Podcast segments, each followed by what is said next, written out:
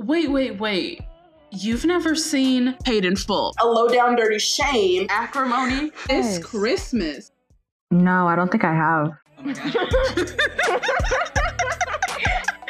Hello, everybody. Welcome back to another episode of Does It Hold Up? Where we watch all those black films you know and love. Nobody, yeah, nobody talks about this movie. At the end, I was like, "Hey, Joe, um,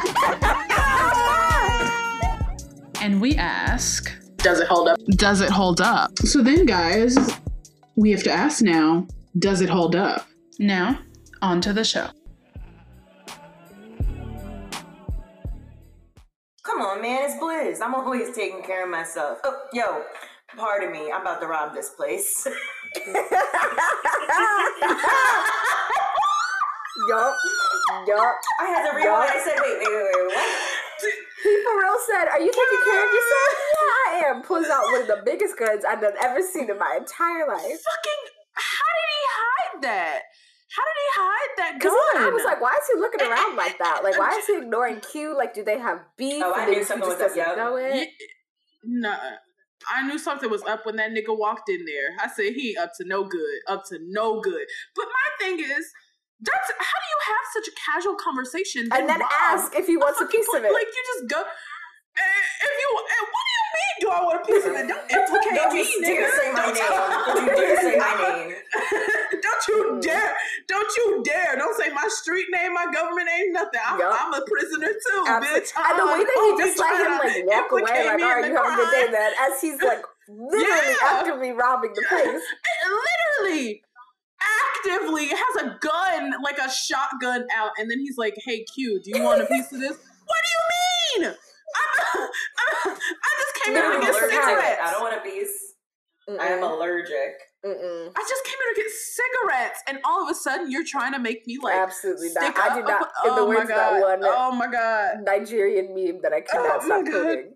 If anybody asks me if I want a piece of anything, I will say I don't have the capacity. Like I am not built for violence. I don't have the capacity I don't. I do not have. There's not an ounce of me internally that even wants to be involved in violence. Like I used to think maybe getting in a fight at Yes. school or just like a fight in general would be fun. Hmm. The older I grew, the more I'm like, I'm not built for fighting. This is just, it's not for me. I don't Yeah. like being in pain. I don't like being bruised. I don't need that Yeah. much respect. I was I'm in a fight huh? club in fourth grade, so I fi- I was in a fight club in the fourth grade. What are you talking? What do you mean you're I'm not dead fighting? fucking serious. What do you mean? we had the girls, so the girls um um in my classroom, we uh they we were mature enough to be allowed to do our bathroom break alone. So I was the thought. line leader. I was the Oh my line leader. So so we used to uh so she would our fourth grade teacher would let us go to the bathroom by ourselves. So when we went to the bathroom, um the kind of leader of the pack, uh she had been held back a Mhm. grade. Her name was Selena, and we were all sure that she was having sex. Um at, at we were in fourth grade. I don't know. But the point is, is that she would always either make us do a dance battle or a fight club. So we would just be in the bathroom. It's not funny. It's not funny. I'm sorry. It's not funny. But the fact that those are the only two Yeah. options she Yeah. gave y'all, she said either we're gonna dance or we're gonna fight. Take your pick. Either pick. way, we battling. All right. yeah. yeah.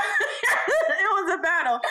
Battle. But the thing is, is only the cool kids, only the cool girls got to do it. So the the nerds had to go into one bathroom because the Oh, girls' bathroom had two different sides. The nerds had to go into one bathroom, and then the cool kids got to go into the other bathroom. And I would always be in like the nerds' bathroom, hearing like commotion in the other side, and I'm like, what the fuck is Oh going on oh God. over there? But once but once Selena and I, we realized we lived down the street from each other. So we started walking to school together and stuff. And we kind of became friends. Mhm. Friends, I use as a loose term because yes. she just used me. Sh I was, I was, a, I was a lackey. A lackey? What the hell is that? You know, so. I mean, I threw You know, away like lunch trays. for the bully. Like you know how Um, there's always a main the- bully, and Yeah. got their two somebody's Yeah. on the side. Oh, you know, okay. Yeah. we all got lackeys. Yeah. hmm That was me. That was me. That was me. That was me. I was not the main bully. I was not yet the main character. So she kind of indoctrined me into this into this like crew of cool kids. And so when she did that, um I'm sorry. Uh when she did that, she let me start going to the bathroom with them. So then I got to see from the going. inside just what the fuck was going on. So then I it's so it, the way it works is in order to be into it, it's like you get jumped into it, except you have to fight Selena, who apparently was undefeated. So in order for me to stay over there, I had to fight her. Um, I did not win. So they let me stay, but they let me All right, stay. you were in a gang. So You were literally in a gang. you were initiated, you got indoctrinated. jumped in. Into a gang. I'm sad. This poor little I Selena, think she's it's- definitely I seen some think things she shouldn't have saw. Oh my is god. out here. Oh. I was doing Yes. none of this sort in fourth grade. Um, I was maybe coloring. I was doing four Yeah. square, wall ball. Wall ball was the Yes. game Warming- back in the warming up for the day. Windsor concert. Yes, know. absolutely. You know, I was doing my little orchestra Oh my. God. You know, I was in. I was not in any sort of fight club. None of that. None I was in that. a- this is also the same. This is also the same. I was gonna say, is this gonna be pants down the, the story the where pop you lock and drop it dance? pop lock and That's-? That was a different occasion, but it was the same gang. It was the club. It was the Mariah. fight club. That's what we used to I do. like and that was when Mariah dies, she's gonna haunt that bathroom like Moni. Oh, absolutely. Like, that's where you'll be. That It's not Bloody Mary. It's like it's like fighting Purgatory. Mariah. Yes. We also we also used to do something that is very problematic, but we used to peek over the stalls and take pictures of people's shit. Y'all are going to So jail. So we would I be hope every single picture has been eradicated. I hope that there is no trace on any of those images. I don't know. So it was like a thing where like you had to wait till you got home to shit because you didn't want anybody to catch you in there in the bathroom taking It's this. just too much. Yo, I This is too much. I cannot. I just didn't like using public bathrooms because I thought they were dirty, but I never had the fear of someone peeking over and taking a picture of me. When did y'all Why? return for Picture of you school? shitting. I don't know. Y'all just better know. Y'all was supposed to be doing your I don't spelling bees, not fucking fighting and shit. yes. oh my god. Our fourth grade teacher was such a pushover though. So she was new. It was her first year. So she, we put her through it. Anyway, hello everybody. Welcome. You can't. The way you transitioned was the same way that Blizzard transitioned from yeah, I'm doing alright. I'm about to stick this place up now. Hey everybody. parallels. Parallels. Hi everybody. Welcome back to another episode of Does It Hold Up? Um a couple a couple things before we you know jump in and talk about what's been going on um it's august guys and that means like this podcast is about to be one That's year wild. old I know. can you guys can you guys even believe that it's been a whole We've taken a whole trip around the year? fucking sun. so baby we've taken trips to so everywhere overseas so fucking much.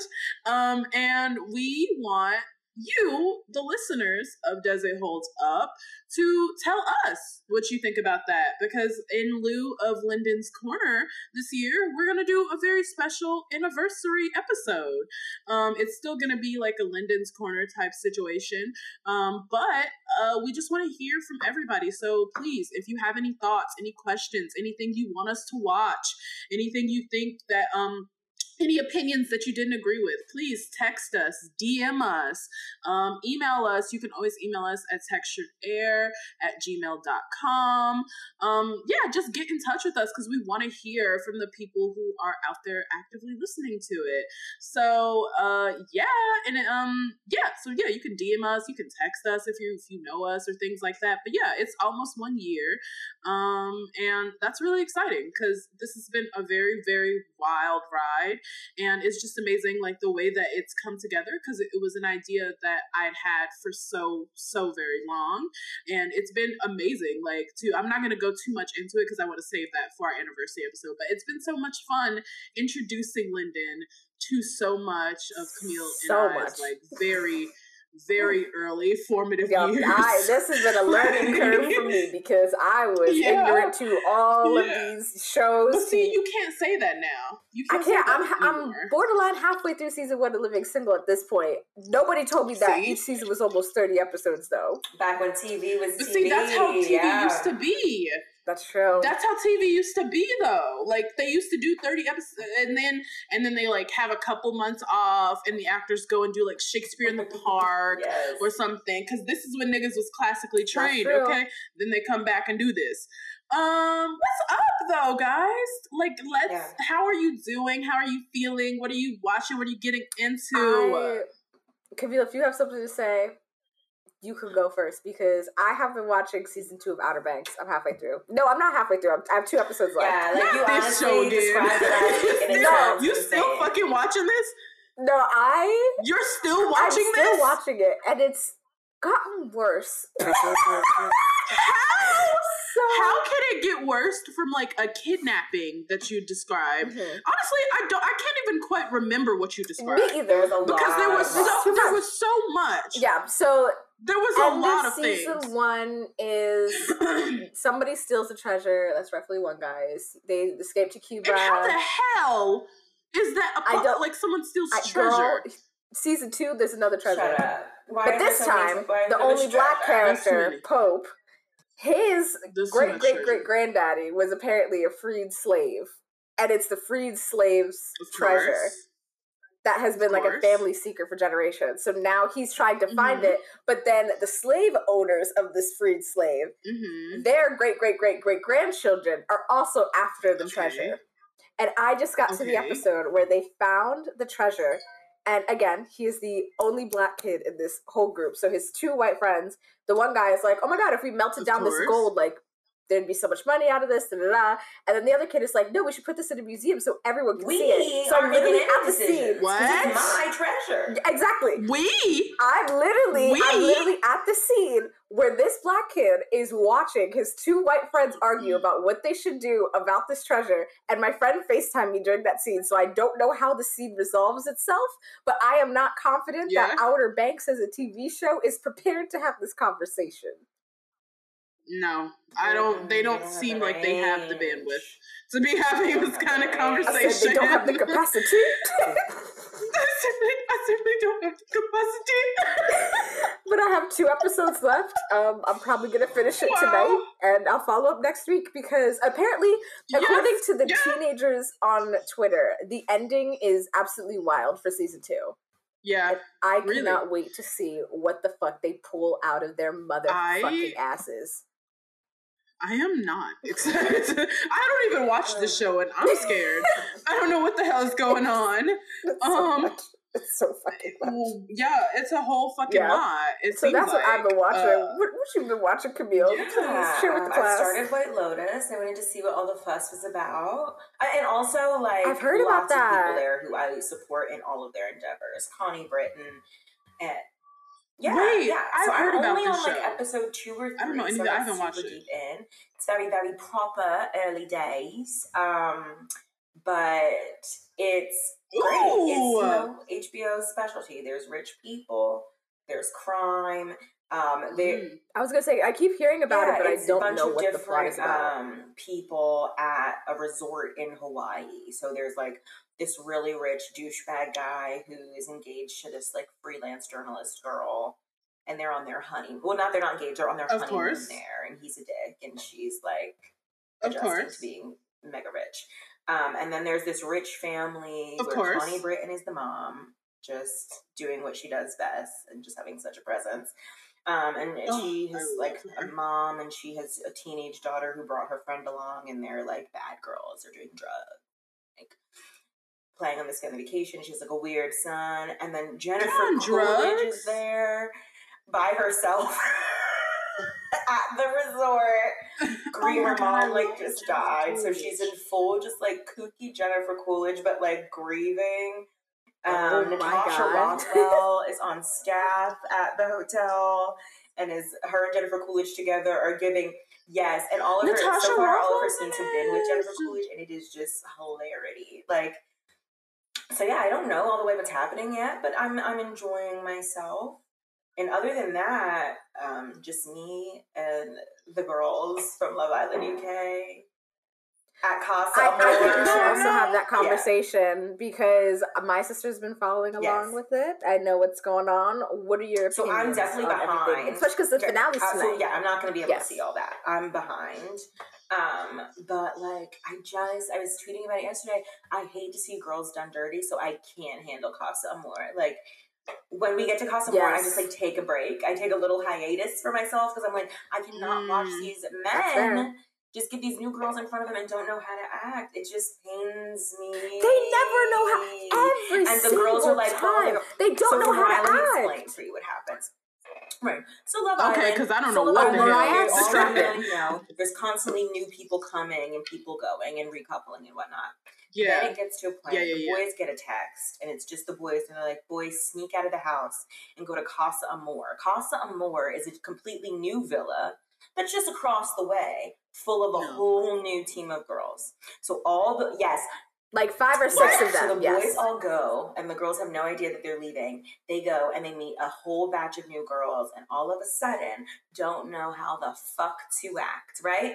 They've got relationships. Consistently Oh every God. season, oh they Oh never and know the how to girls, act. on the other hand, are like because they bring in a whole bunch of new boys to the regular villa where the girls are, and the girls are sleeping or not, you know, Oh my sleeping God. outside so that they don't share a bed because they don't want to be disrespectful to the bed. And then meanwhile, the men are over there at the What? Casa Amor, like making out with bitches, and oh my God, it's painful. I hate to see the girls done so dirty. It's painful.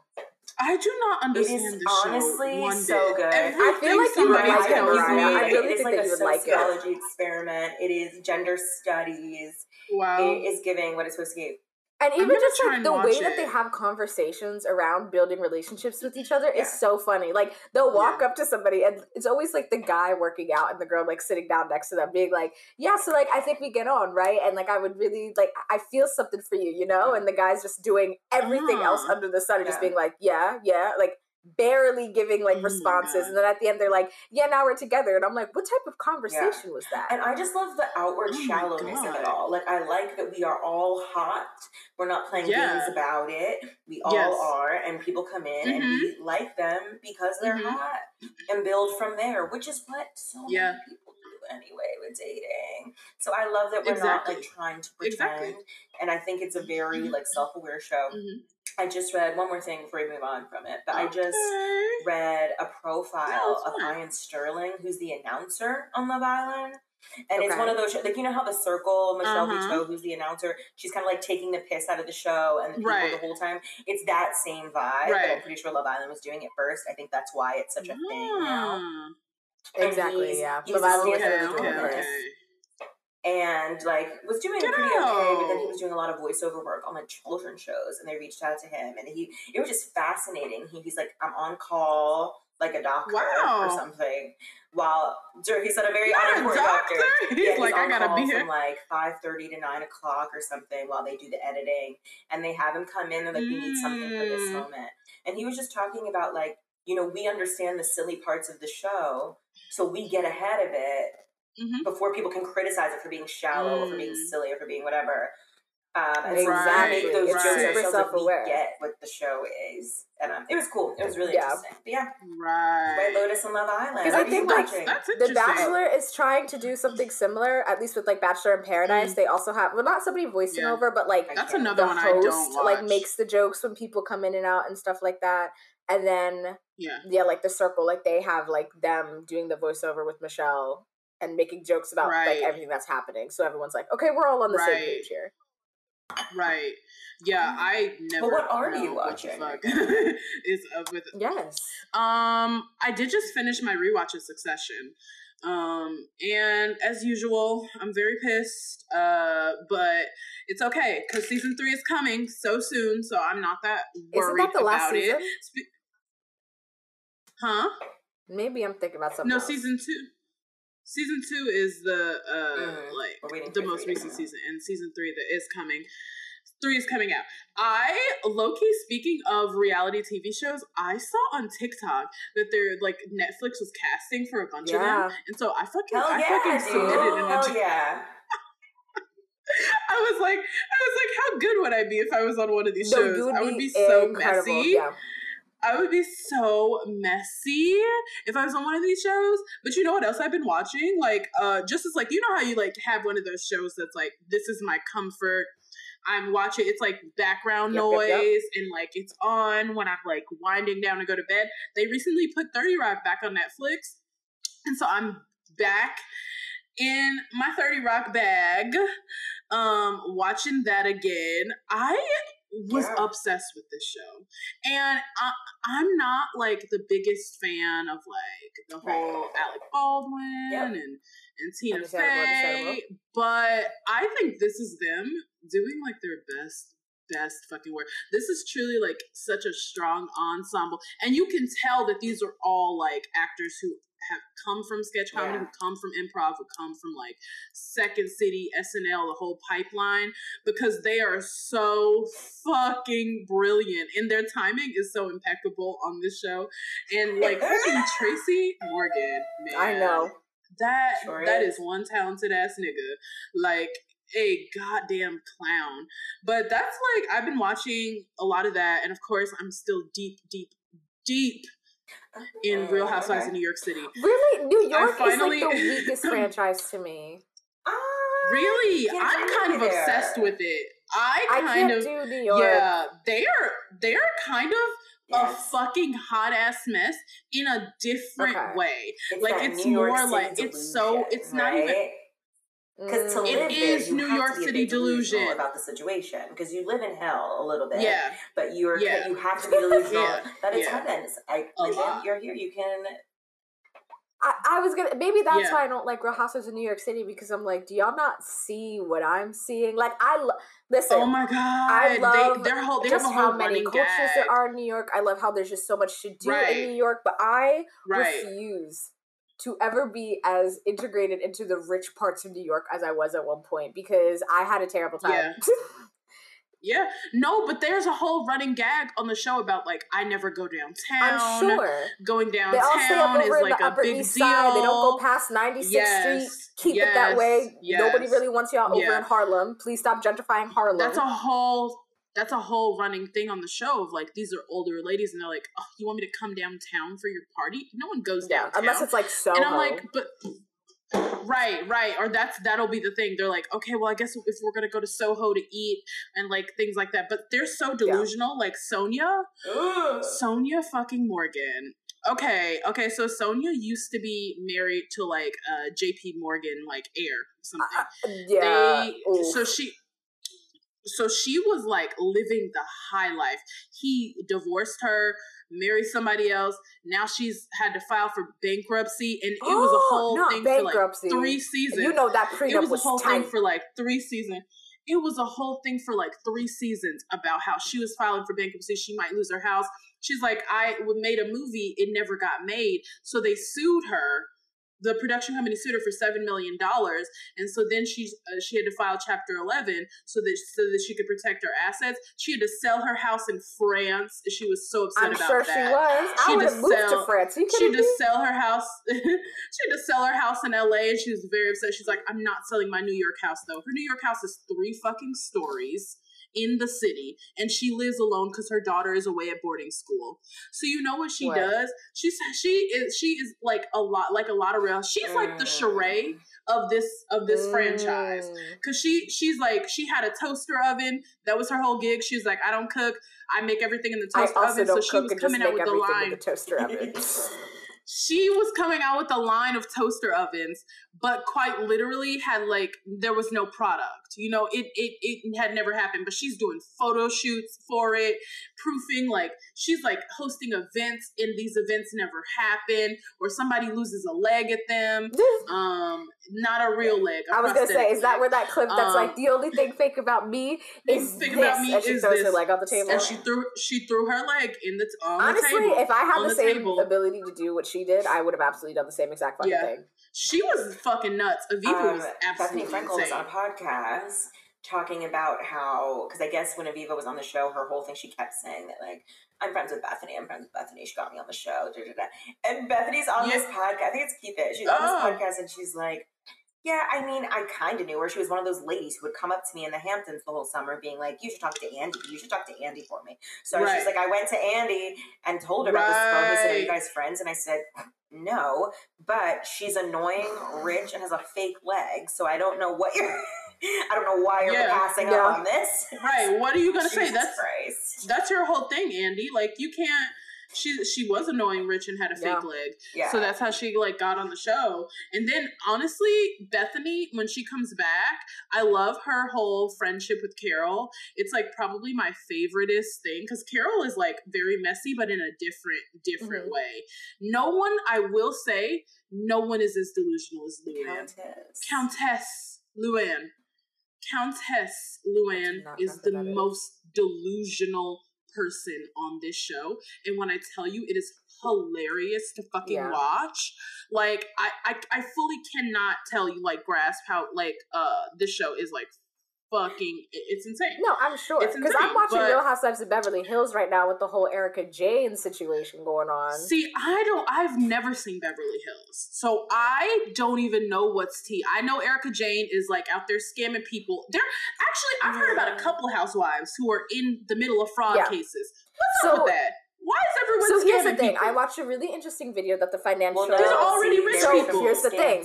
so I watched a really interesting video done by Chelsea Fagan at the Financial Diet. Hey Chelsea. Um, and she did a whole video just on like real housewives and like the toxic culture Mm. around them.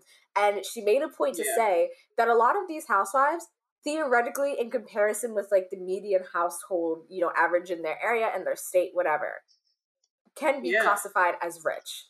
But with the way that Real Housewives never repeat outfits, always need to have some sort of name brand on them and all this stuff, a lot of them, especially like the OGs from like season ones of the shows, like way back Mhm. when, started either doing scams to get more Living beyond their money or would like buy outfits, keep the tag on them, return them after to keep up with this lifestyle because a lot of them are not rich enough wearing it, they're gonna to keep up with the lifestyle of the show.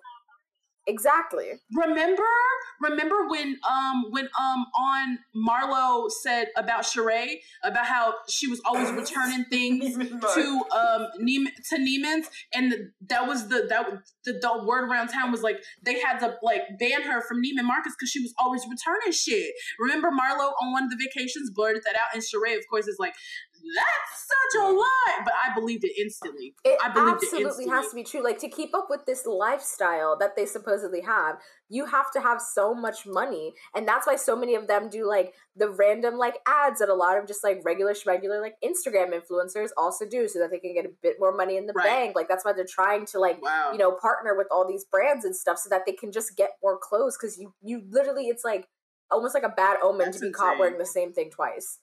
It's insane, and like none of these people are rich enough to do this. So with the whole Erika Jayne situation, Wow. I'll just go on like a two minute tangent about it because I'm very invested. So she was married. So at 30, she married a dude that I think he was 62 at the time, and they had been married for like I think since Jesus the year 2000.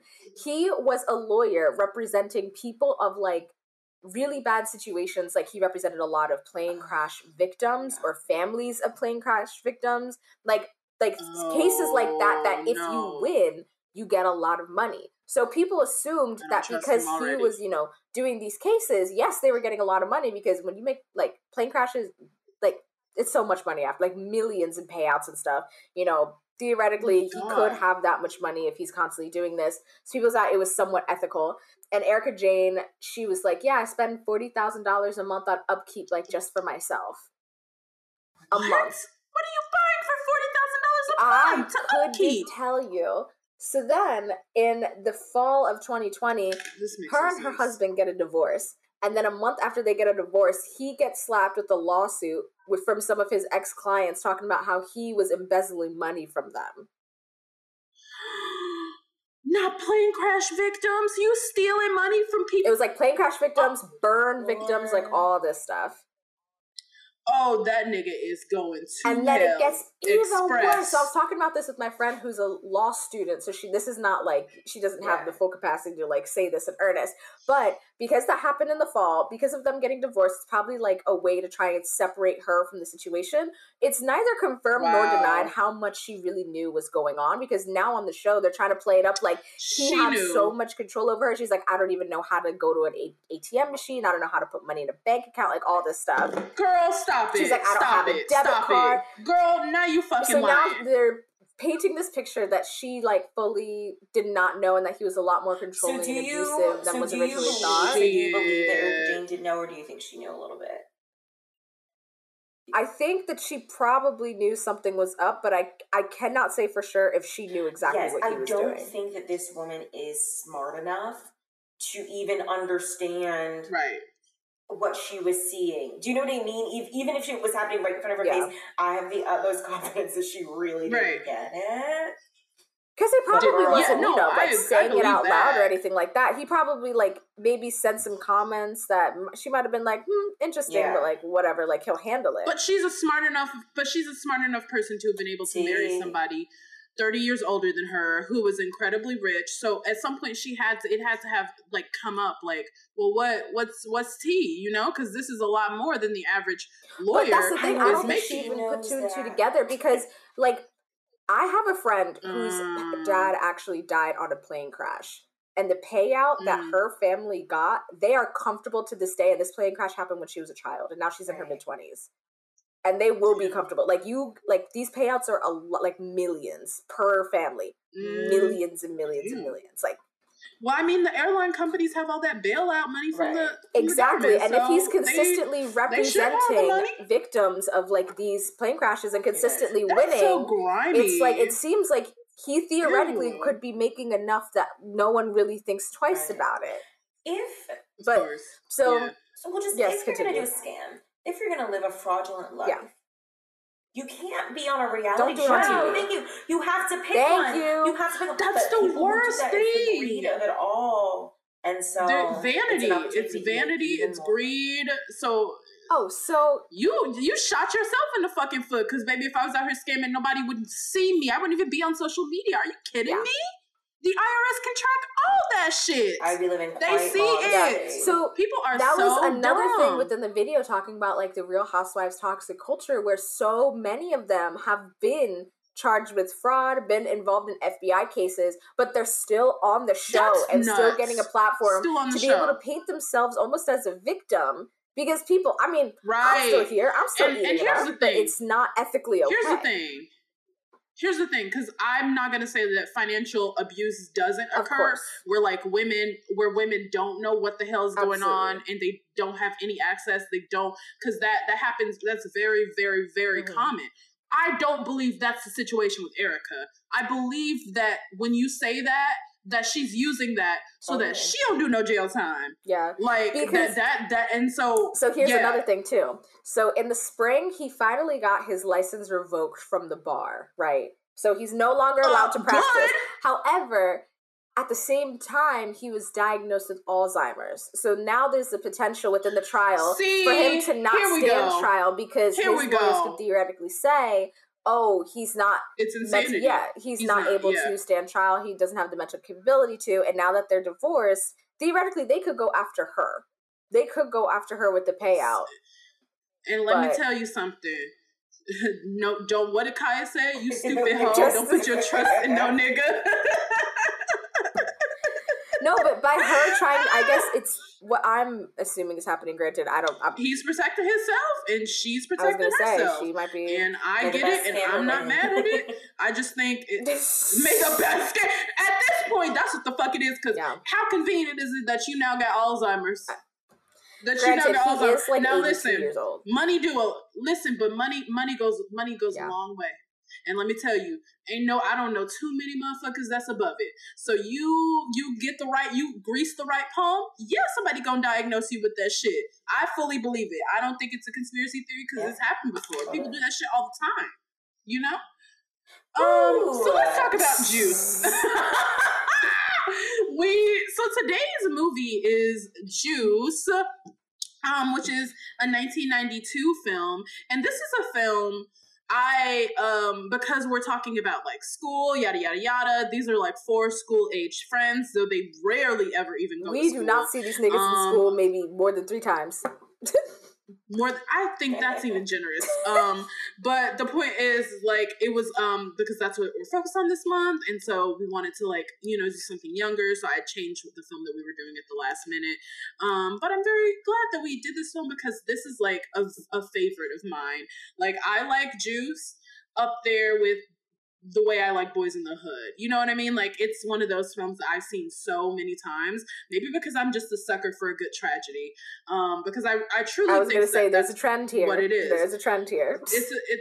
You know, I can't help it. I'm I'm toxic. It's the Mm. drama of it all. There's lots of emotions around it. I get it. It's a ride. yeah. So you've never seen this film, Lyndon, and you also said No, I've you've never never seen seen this film before, Camille, which is Yeah, never seen it. hard to believe because everybody in this film like is Right. very canon. Well, my mom in, has like, black culture. in movies, and this is a good movie, so Fair. that's probably so you said this wasn't played in my house. This isn't played in my house. If Roger Ebert gave it above one star, your mom was like, eh, I told you that she walked out No. of ET in the movie theater. She said this shit. She said it was stupid. I Why? You know, she walked out of ET and she walked out of Ferris Bueller's Day Off. Critically acclaimed. The way that she's right, though, I I fully agree with your mother. Fully. Fully. Okay. So like usual, I'm gonna um, I'm just gonna read um, what I have from Wikipedia. Um, so Juice is a 1992 American crime thriller film directed by Ernest R. Dickerson. Um, and this film has a cast stacked. Absolutely okay, stacked. like this film stacked. First of all, fine ass Omar Epps. I mean, is there anything that this man can do wrong? I I just he's so fucking fine, and he was he he was like Damn. seventeen in this. I was like, oh, they're old. Like, he was the getting young- he was the youngest so person. hot. yeah, he no he he's like the youngest person in this film. It also stars fucking Tupac, and this was before Tupac had Yeah. released his debut album. So he was like Oh. on set. The like the word is is that he was like on set, had a book of lyrics, like and they were like and Omar Epps like picked it up one day and he saw the lyrics for Brenda's Got a baby. Um so it's like it it's crazy. And then there's Khalil Kain, Oof. who we know as Darnell Oof. from Girl, Girlfriends. I recognize that Um, nigga immediately. Immediately. I said, is that Darnell? Immediately, because his face, that's His face is Darnell! so Bitch, that's good. Darnell! It's But, just um, so pretty. Yeah, and oof, He's very pretty, he's man. such a fucking he's so hot and one time i saw this tiktok of his daughter because obviously Yes. has a daughter old enough to be on tiktok who was like who talked about how like people were talking about her dad was a heartthrob in the 90s and when i say she looks just like this nigga just like him she's so stunning like eh, but yeah um so khalil kain is also in it Mm-hmm. um, and it, I always think it's so funny because there's like a generational divide of people who know him as Raheem from Juice, and then people who know him as Darnell from Girlfriends. Dar- I'm, I'm Darnell. I'm Team Darnell. I'm Darnell, and I've seen Juice a thousand times. I'm Team Darnell from Girlfriends. Um, it also stars Jermaine Hopkins as Eric Steele Thurman. If you have Yeah, ever seen like a black time. movie, you know this nigga.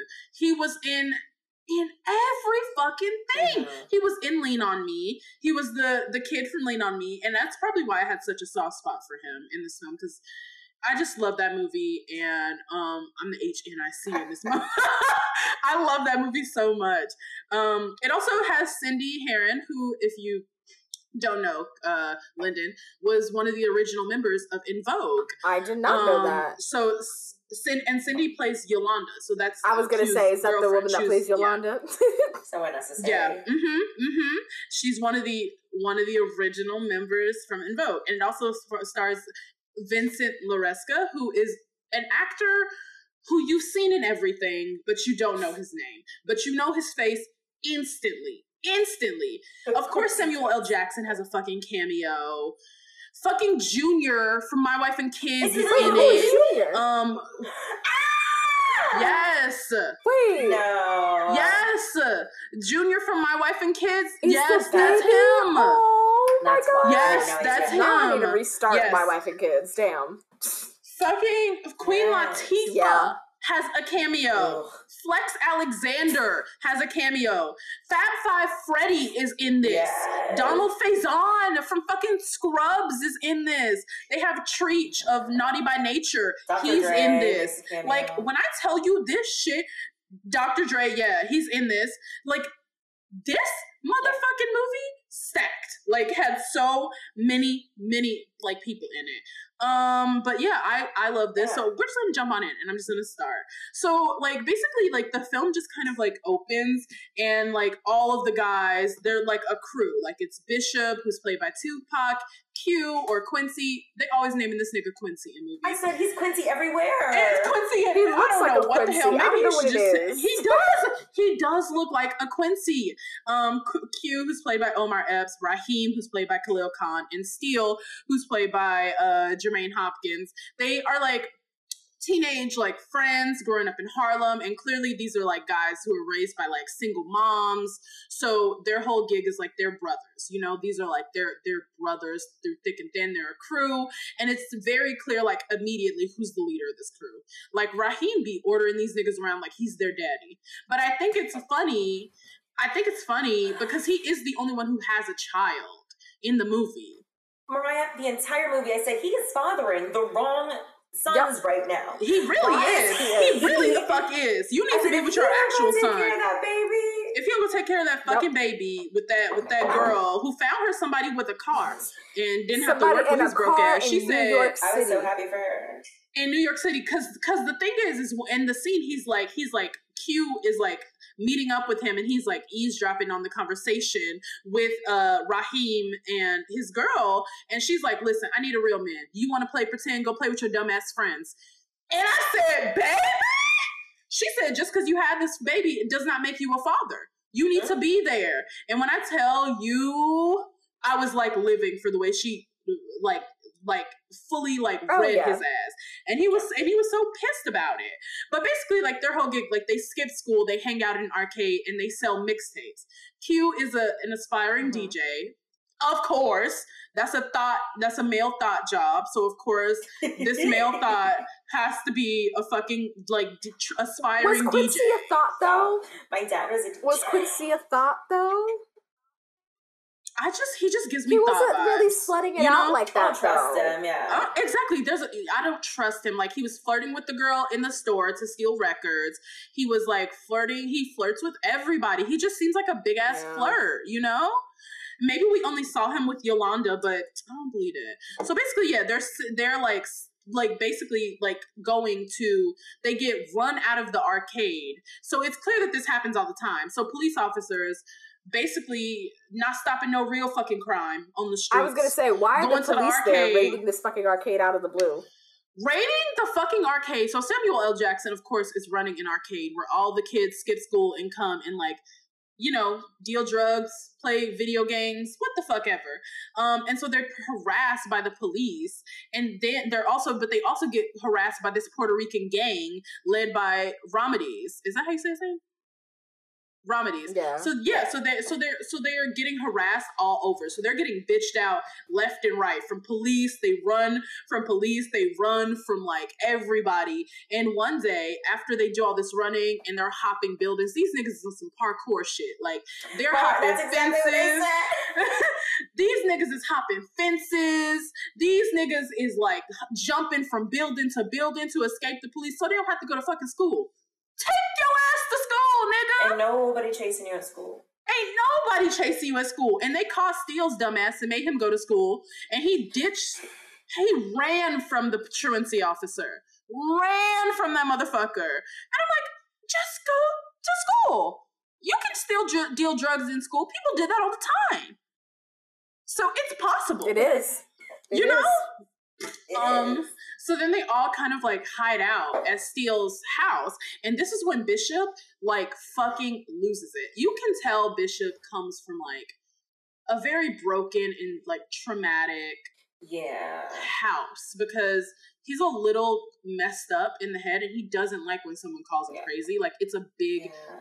Trigger for him. And his father didn't seem, Yeah. you know, super coherent here with us, and like Right. they're alluding to some jail time. And Right. It, yeah.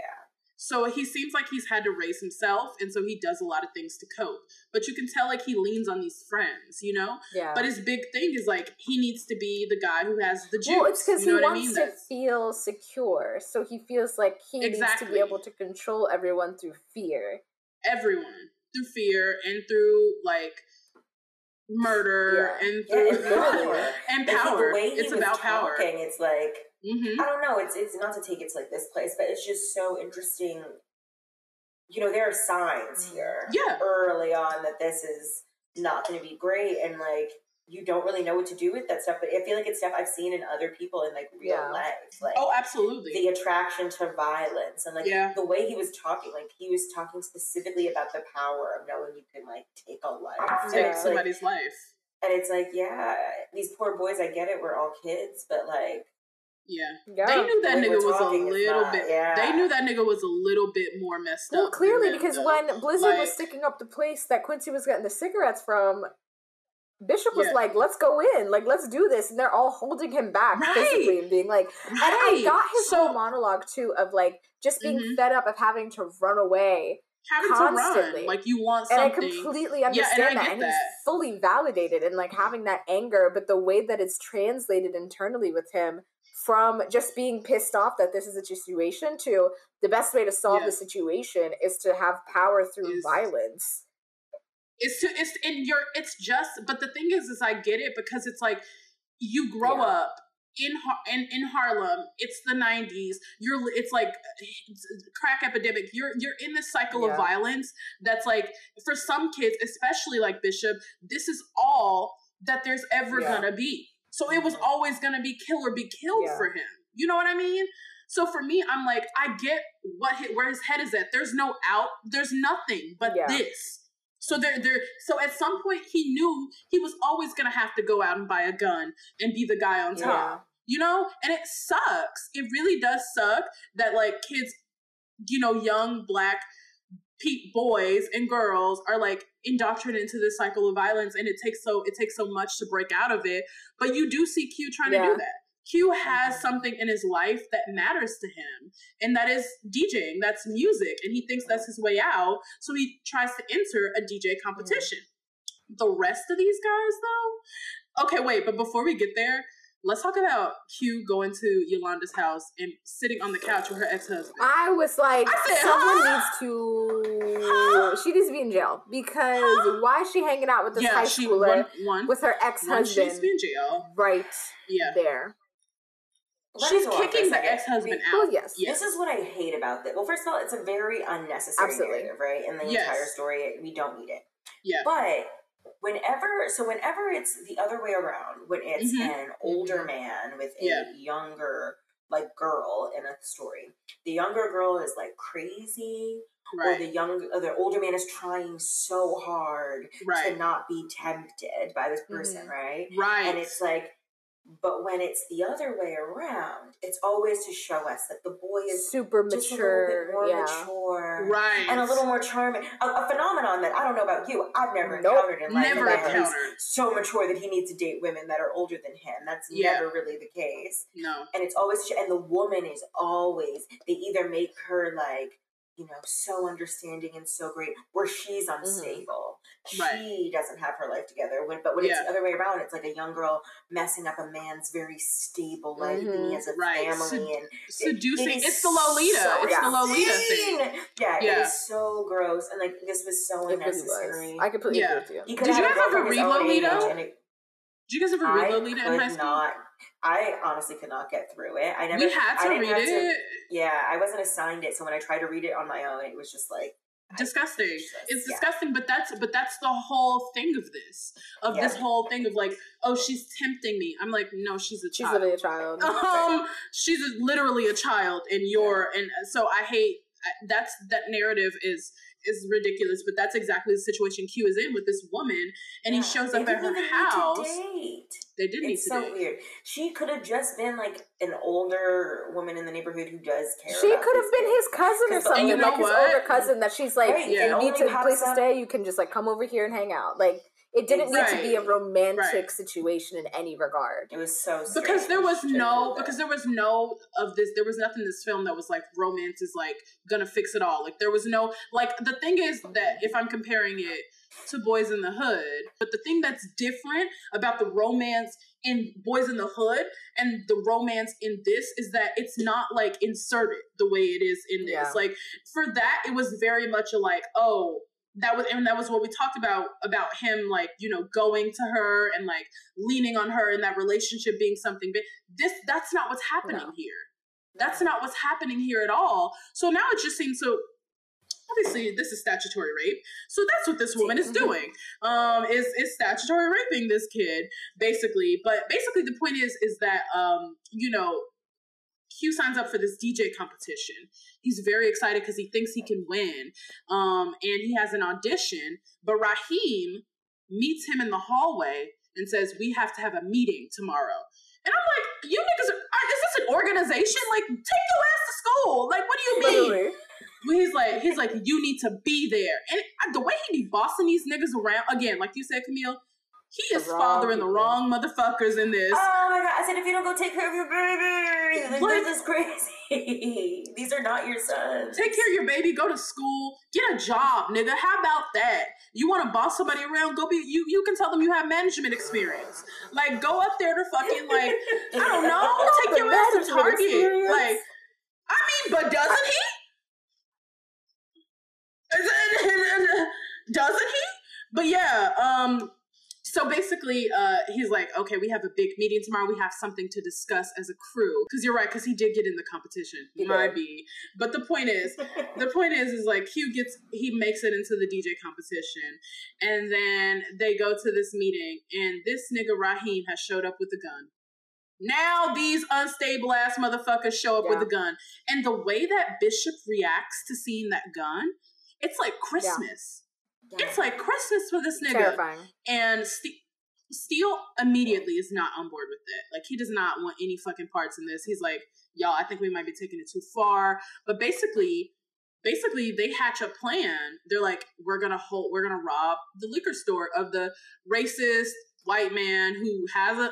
Don't you hate that? I hate that like our that like whole trope of like there being a white or a non-black person with a convenience store in a black neighborhood, and he's so racist to all the black people. Hmm. I mean, is, In the how much, neighborhood. it's, is it really a trope? Or was just, It's not. It's the truth. You're right. You're right. the- You're right. It's the thing that It's, things it's come. actually the Yeah. truth. You're one hundred thousand percent mm-hmm. right. Because have you ever been followed around Absolutely. a beauty supply Absolutely. by an Asian yes. woman? Multiple times. Yeah, girl, the edge controlling even that deep Yeah. for me. Okay, I don't I mean, need to. And and the thing is, is I just got into it like at fucking Rite Aid yesterday with like this with the sales lady because like I bought some press-ons, but then they didn't fit, so I was like, okay, whatever. I don't have my receipt. I'm gonna take it back.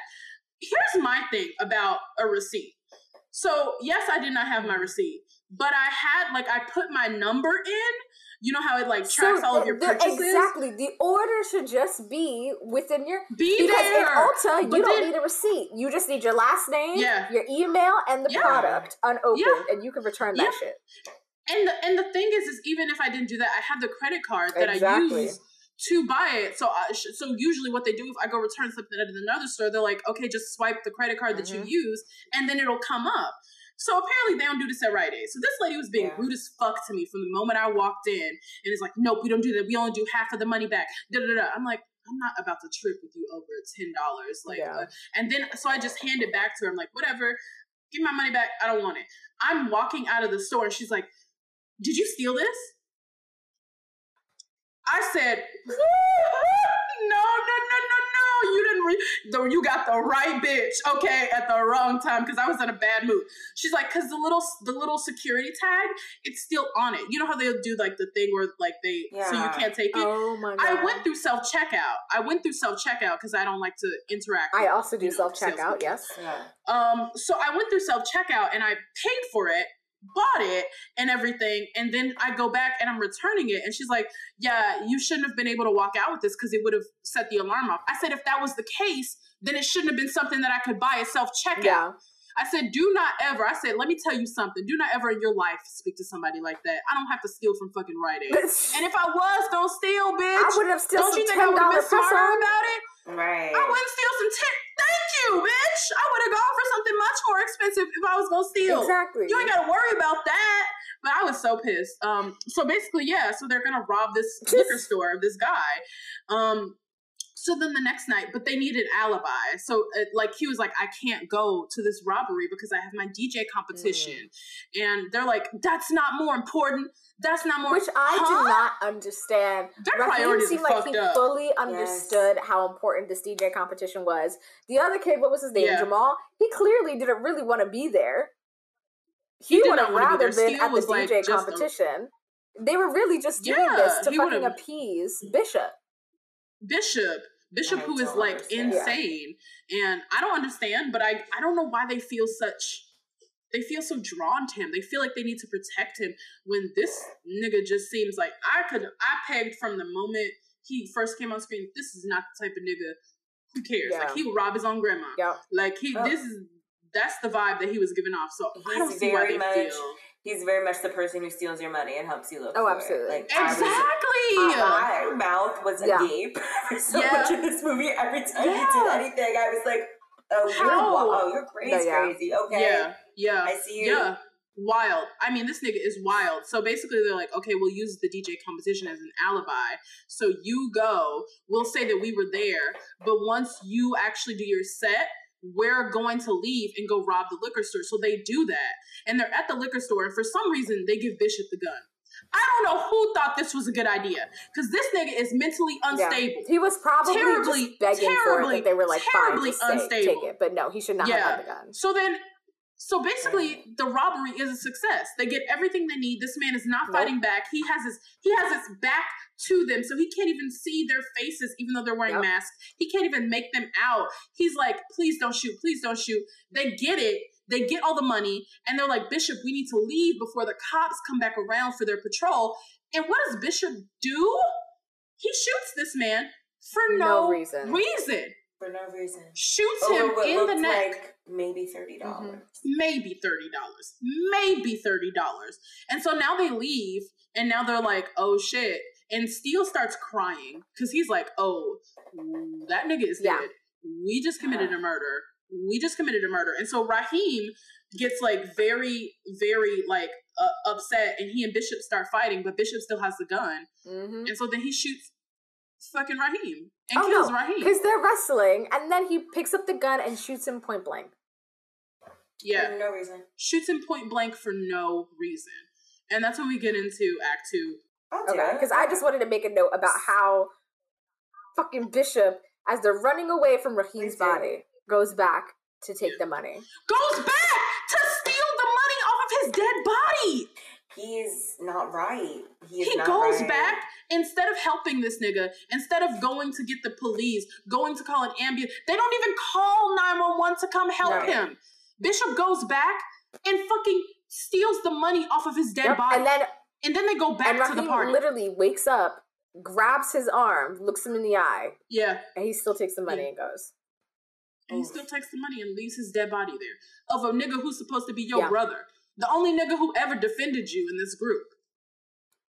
Cause the rest of these niggas don't really fuck with him like Yep. that, okay? That nigga crazy. Yep. So yeah, just continuing on the crazy path of events, Yeah. they run away after he kills um, Raheem, and he basically is straight up threatening his friends, his Yeah. own boys, Yeah. telling Q and Steele, "This will be you next." Basically, if you are Mhm. not, you know, if you If tell you rat anybody me what out, oh my god, Yeah. Insane. Insane. My mouth, I mean, my mouth was, like Yeah, my mouth was already, but like truly open the entire time. Yeah. So Q and Steel start realizing that you know this, we're in over our heads. Like this thing is really not all right. He's out here really just killing everyone, and they're trying to I keep their distance. I mean, this nigga just killed Yeah. their friend. Yeah, they're they're best friend. Like they're supposed to be brothers, and he fucking murdered him. Like Right. shot him point And they're not even trying to snitch okay? on him. They're fully just trying to No. distance themselves from him. They want to move on with their Mhm. lives. Mhm. Um, and so they go to the funeral. It's so Yeah. sad. I hate Yeah. the funeral. The the boys are obviously distraught over losing Just like completely His mom is there. Their moms are worried about them. Yeah. And this Bishop this stunt queen is at the Yup. funeral doing the. All you have to do is just show up there and too He's sad to talk, honey. right? He's He honey. is giving the performance of a, Of a lifetime, lifetime. the greatest showman. He is, you know, hugging the sister and saying, Yeah. you know, whoever did this, we're gonna find them and get them. Like and Q it, it was you, us. nigga. Yeah, Q is all of us in this moment, standing over there, looking at him like, "Oh fuck, like you're You're nuts. crazy." Yeah. You're nuts. The fact that he was like smiling, he walked into the funeral with like a smile on his face. Yes. How nuts That's is that? absolutely terrifying. like. Uh, uh, I And the- just I and one can't comprehend it. One of the first signs of him not being right is as soon as he had a store an alibi ready. Yeah. But like people who start like after they do something bad and they start talking in terms of like, no, it didn't happen this way because we did this and this and that. and I'm like, oh, Yeah, see, you nuts, I bitch. don't like the way That's your some, brain yeah. works. that's some nuts shit. I do not Nuts like so. it. Um, but yeah, so they just keep trying to uh, avoid him Yeah. until basically they see Bishop, I, I mean, Q being, even like, goes to fucking school Mhm. and to avoid this nigga. He goes Oh, to yeah. school. literally. he's literally like in his locker, Yeah. like dusting off his books. Can't remember his combination. It is a sad state of affairs. Yeah. We have a young Dwayne Martin passing him in the hallway, being like, "Oh no, Donald Faison." Donald Faison, like, yeah. You don't be here. He said, damn nigga, it's been that Yeah. long. You don't remember the combination? Like, baby. Yeah. Baby. Um, and he's at while he's at school, Bishop approaches him oh and is God, that nigga is creepy. He's insane. It's on some like it's very confusing. He's like, you know, we're a crew, but also like, I will kill Mhm. you. So it's like, Uh, which one? what is Which it? Right. he's like, what? And like, Q, it's a shame because Q is not even trying to be on that No. same time. Because me personally, I was like, he has to die now. Like, I don't know Yeah. why we're all not plotting to get him Yeah, we should have just killed him because it seemed like that would have boys, avoided. They're not killers. They're it's not. like the saddest thing. And he's really trying to reason with this boy who has been his friend Right. since the second grade. Yeah.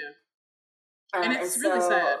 It's really Especially sad. too because and they're sad about it. especially too because like you said like really- there was clear signs that he was a little like not right but like with the stick up with blizzard Mhm. they were able to get him to like turn around not actually get involved so i think that they thought that you know when he had these moments that they'd be able to control him but the second he had that gun in They'd his be able to talk him down. Yeah. He had that gun, It it was was different. different. And It I think different. that's a I think it's a really common thing. I don't know about you guys, but when I was growing up, there was definitely friends who like needed more help than what we all could provide as like Oh, yeah. friends.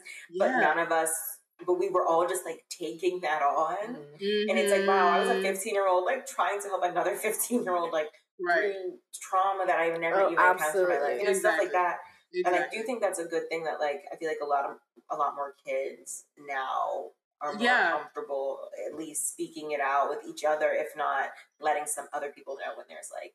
Issues. Like there. this has gotten to be too much, you know? exactly because Mhm. it's a lot. It's a I lot of all of remember- too. I bet that's Mhm. like a layer of it of like realizing your friend is really Mhm. needs help beyond not not to go on a tangent but i remember when i had a friend who was very problematic in my life and we were stealing change out of cars at one point um like we were just going around were just going around Yeah. neighborhoods stealing change out of cars during the summertime that was our activity and i think that was when i realized oh um yeah this person is corrupting me like there was Yeah. one point when we were like trashing abandoned houses and ruining people's gardens. I said, I need to stop hanging with this person because so I did Yeah. everything. I was literally like you. I was doing everything to avoid her. I was like, oops, gotta babysit my brothers. Oops, gotta wash my hair. Oops, gotta walk the dog. I don't have a dog. I was like, I just was doing everything to avoid her because it's like, because you don't know, because when you're that young, how do you tell You this don't what else person, I cannot be your friend? I cannot be your friend. or even like You don't know what how to do people do, you go to to be like i cannot be So- friends with this person and like how do you handle that because some of the adults in their lives probably can't even process that kind of shit. You know? absolutely Oh yeah. Oh yes. Um, and I think that's a part of it too. Like I think it sh- they did a nice job of showing us in the beginning that Bishop and you know has a tough situation at home. Not to Mhm. excuse any of his actions, Right. he does seem to be being providing the money. Mm-hmm. It looks like, which is I get some motivation for stealing, but Mm-hmm.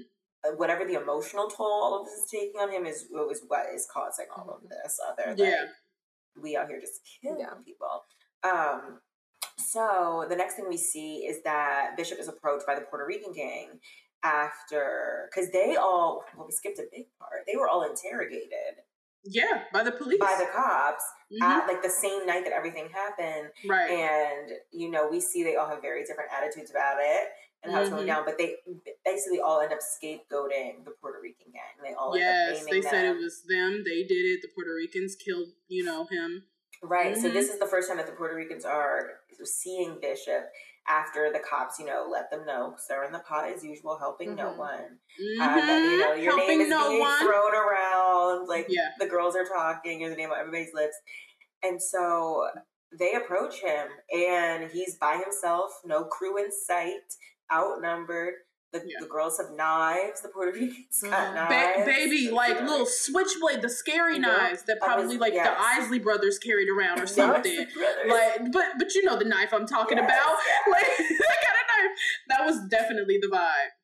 Totally. And so the boys see, like, uh, Steele and Q see this happening across the street, and where they normally would jump in and intervene, they both make the conscious choice to walk away and let that nigga get his ass beat. Because Hell yeah, I would have exactly done the same. have done. I would have joined in, maybe got a few hits in, and then Yeah. been on my merry way. Hit his ass a couple times. They'd be like, they got us. They got us too, bro. We ran. And the whole time, whole time it's me kicking you in the fucking head. it's not even that.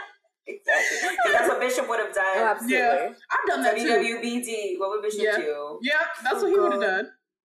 Um, and so after that interaction, Bishop kind of finds them and confronts them separately, basically, you know, questioning their loyalty, saying they were there, and getting more and more Yeah. threatening as time goes on. Like, Yeah. Oh, you skipped over He that he killed like- the Puerto Rican guy. Oh, he like he like after he got jumped, he chased that guy and then shot him point blank Yeah. range in Yeah, the face he and in the has head. killed another person. So He's killed another body yet another to his person. list. He is on a spree. This is happening within like Yeah. days of each Yeah. other. And it's like, Um, what? You can't just go around murdering Right. people that My close question together. was, that's a tiny ass gun. Where's he getting all these fucking bullets? Because I know they ain't free. Uh, and because that's said, what I was wondering. Because he shot that he shot that Puerto Rican guy like Yeah. eight Oh my god, and that's so vicious. Just like kept So going vicious. far after him being dead already. What do they call that? Execution style when you shoot Exe- somebody that close up something like that. I think it's when you. sh- I think it's specifically when you shoot them like in the back of the head. in the back of the head or something. Oh, okay. so, Yeah, Yeah, but it's like you're really close, like point blank range. Like, Yeah. Oof, You're there to that's kill. nuts. It's that's so nuts. um, but so yeah, Q now feels like he has to go protect Mm-hmm. himself, so he goes out trying to get a gun. Um, Cause he's scared at that point. He didn't know what the fuck to do. scared. He was like, Exactly. "This nigga is." He know. He said, "I know I'm next." Yeah. Cause he's just he's just knocking him off the list. Q knew he was Yeah. next. Knew right, it. and he has a feeling too because he just got off the phone because he was with you know with old girl, literally Yeah. old, um, Yeah. Yolanda at her house, and he gets a call from Steele being like, "Yo, I'm out here with this nigga right now, and I'm really scared. Yeah. right. I'm really scared." And Bishop overhears and gets on the phone Yeah. and says some more scary shit. So that's what prompts him to go get the Mhm. gun. He's got Mhm. twenty five dollars to his name. It's a very sad state of affairs. The fuck you gonna buy a gun with twenty five dollars, The bro? lady told him she, she Yup. can't even afford a $25. slingshot. You can't get shit Nope. with that, honey. Where you going? I know. Um, but in the meantime, while he's getting this gun, Bishop has already started going around town trying to make it look like Q is the one murdering all of these Yes. people. You know, planting seeds, talking to Samuel L. Jackson, who can see right through the shit. If, Knows he's as I know. bullshitting. Knows like, he's But bullshitting. is smart enough to not Yup. get involved. Hell no, he said. He said, "Oh, they acting out today." But he's really trying to make it seem like you know Q is out here and he's The one- acting yeah. different, and he's he, really trying to make it seem like he's the one killing all these people. Yeah. Um, meanwhile, Bishop has already shot Steele. Steele is, is He's like, fighting the for way his Steele, life. the way Steele was like, nigga, don't you get tired of this? Steele, he said, "What do I got that you want?" He said, he said, what are you doing? Like Yeah. that part actually made me laugh because I was I was thinking it. I was Steele was like, what? Oh, don't you get tired of this shit? No, nigga? What are you doing? You can still go shooting everybody you don't you don't agree with. You can't do that. No, I I was in. I used to work at Pizza Hut. Shout out to that. I they got robbed one morning. Well, I Yeah. was just not even on the clock there to pick up my fucking check before Yes. class. Like Yes. I go there and I was very much on Steele's type time. Like I walk in, see the robbery, and like try to turn around and Yeah. Right. and they were like, no, no, no, no, no. And I was in there so annoyed. I said, really? Like He said, I just can't pick up my I said check." it's early in the morning. Like we didn't even open. Like we don't even have any money. Like you should really just let us go. It was, they had a knife, also a knife. He had a knife, not a gun. So I was like not feeling as nervous. And I was just like, I have to go to class. Right. You came at a weird time. Like Yeah. please, he's like, I want everyone to give me your money that you have. I said, I'm a student. I have no money. Like I have no Yeah. money. I came here Please to let me get music money. theory. Like I Did you go to class? Do what I did. Did you go to class? Yeah, I went to music theory. You went to class Yeah, after you got Julie robbed, Bishop. after you were like at a fucking you, you were in a you were in a hold up and then you went to class. This was my sophomore year where I was doing a lot of drugs. So I was just like, okay, Okay. move on with my day. Fair. And I show up late, and the teacher is like, "What?" And I'm like, "I got robbed at Pizza Hut." And then it was like such a thing. And she's like, "Are you okay? Are you good?" I said, "To be honest, I really am fine. Like it was mostly just Mhm. weird. I It just wanted." It was a robbery. I said, I know. Like at the, it just didn't. I guess it just wasn't feeling as intense as I always imagine a robbery Yeah. to feel. Something about the person felt very actually non-threatening. Again, they came Probably early in the just morning hungry. there is I was gonna say, yeah. yeah. They probably thought that that was the best time to go too, because like no one else is probably coming in and out no at the time. there. Beginning no of the day, pizza. whatever in the till is, you know, probably enough for, for Right. change at least for the day. Girl. But they don't they know that the manager brings the money from the fucking bank. We ain't got no money here. We just we just employees waiting for them to show up with the money. I said, the I'm the only person in this room right now who knows how to answer the phone. So I promise you, none of these niggas know anything about where the money is. We ain't got no motherfucking money in this motherfucker. It's in a Yeah. safe, and the manager's not even here. Yeah. Um, but yeah, very casual robbery. Uh, I- But Steele Um, has been shot. Steele Yes, is but right. still shot. He is fighting for his life in the alley while Yes. Bishop is running Fighting around for his life. spreading That was such a sad. That was such a sad part of this movie for me the It first is time I very watched it because I did not want him to die. no, me. I was like, this is a baby. He got dragged along. He's these guys like bully him like a little brother, but they love and care about him. And this nigga just shot him. in So the that's the thing. For most of this movie, I was like, you know what, Bishop, just go to jail. I'm not gonna wish death upon you. When he killed Steele, Yeah, yeah. I said, no, now he needs to die. Now he said that that baby needs the death penalty. needs the death penalty. that nigga needs the death was penalty. just going off. So- it was like honestly terrifying for me to watch because I'm like, he has the Oh, capacity yeah. to just What's do next? like th- I always say. I never want power. I'm not a person that wants to be powerful because look where I got him. Me- All his friends dead at the hands Yeah. of him. People fear him. No one Yeah. actually wants to be around him. Like I don't want that. Cause he's crazy, and it seems it's a word around the street that this nigga is crazy. Like niggas know. Exactly. Yeah, well, I wish that, that in not those terms though, right? We're saying Yeah. he's got the juice. We Yeah. we are like admiring the behavior and we are Yeah. praising the behavior. Um, and while this is all happening, Q also pays a visit to Samuel Jackson, and he's like, "Look, I need you to deliver a message. I need you to tell Bishop to meet me at this time. I don't know why everyone's looking at me crazy." Samuel Jackson informs him, "Girl, they're saying your name out in the streets." Baby. Yeah, like Bishop is trying to is really saying that you're out here, and I love that he chooses his words very carefully. He's not picking no sides. He said, "No, Nope. the street is you're Mhm. crazy. You shot your friends. It's it's all this." Um, so the next thing we see is Q and Bishop kind of meeting up, and Q is not about this life. He gets Yeah. nervous. Someone like comes up to him and ends up being like a houseless person, and he like pulls the Yeah. gun, and he's immediately like, "No, I, this is not trying to Exactly. be." Yeah. Throws the gun in That the ocean. scene broke not my heart. I necessarily That scene because this No, they Yeah. were Because not if you're gonna go meet a psycho. Yeah. I would Yeah. have just like put it I away. can't shoot. I'm not that girl. I can't. But like fight, I him don't with the houseless No. Person, and they're both just absolutely the- terrified, looking at each other. I like that broke my fucking Mhm. heart. Because it's like this is a kid. It's like it's these are kids. At the at the end of the day, I think that's what we need to remember of how much of this and how much of everything that happens is such a product of what kids are. You know, exposed to. Like, I don't mean to go off on another tangent, but I've been listening to this audiobook of um Oprah and um this like psychologist, like the guy, the psych- the child psychologist who is famous for in, like who was famous for br- bringing up childhood trauma. Like that was his Mhm. whole revolutionary research back in the 70s and the 80s like he was the first person to be on that Okay. and it's called it's called what happened to you Mm. and he talks about how much we have to reframe from why am I this way Mhm. or what did I do wrong to what happened to you as a child Exactly. that has made you this way. It's an incredible book and I recommend it to anybody. It's mostly just like they talk a, a lot of stories about patients and their own childhood traumas and yada yada yada. But the point is is that that's the conversation that needs to be had when talking about these Mhm. kids and the actions that they've had to take to go at 17 years old to go buy a gun to possibly shoot a friend who you've been For so friends with since the Yeah. second grade. What happened to you? Yeah, You know what I mean?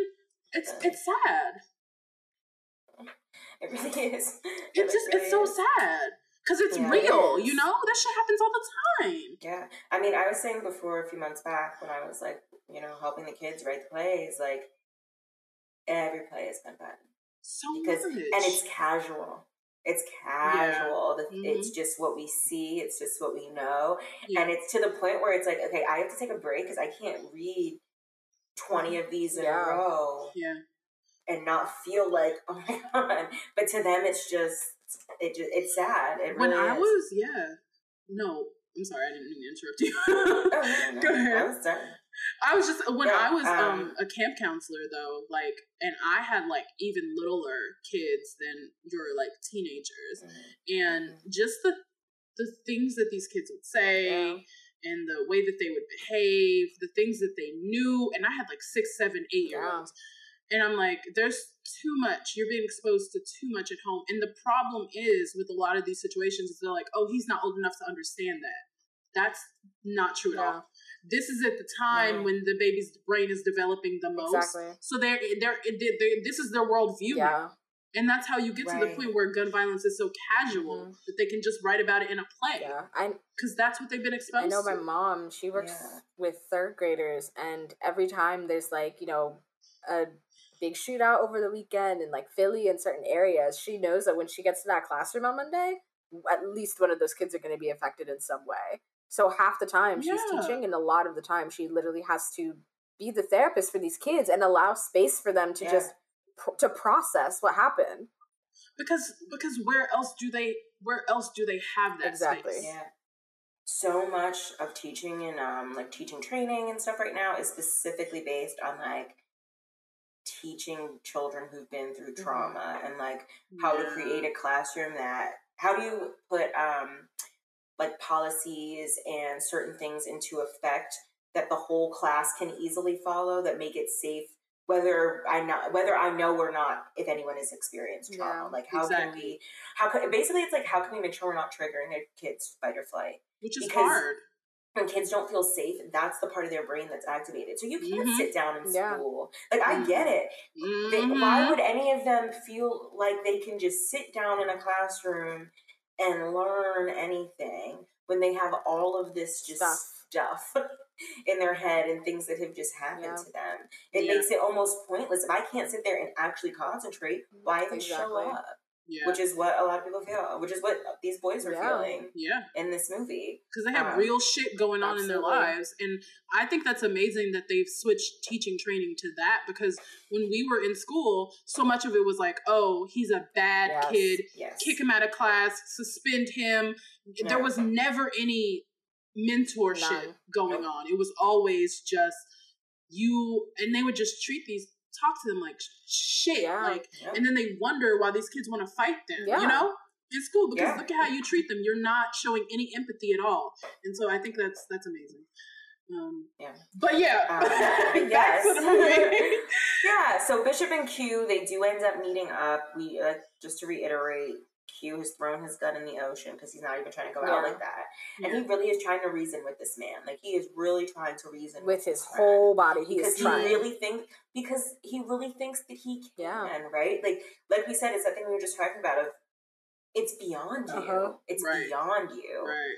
Um, and yeah, are we? When does Act Three start? I feel like it's my god, probably we've now. just segued. been talking. We've We've been like, segued. yeah, it's Right, we you just wanna, got- Lyndon, if you want to close this Yeah. one out, Go ahead. So,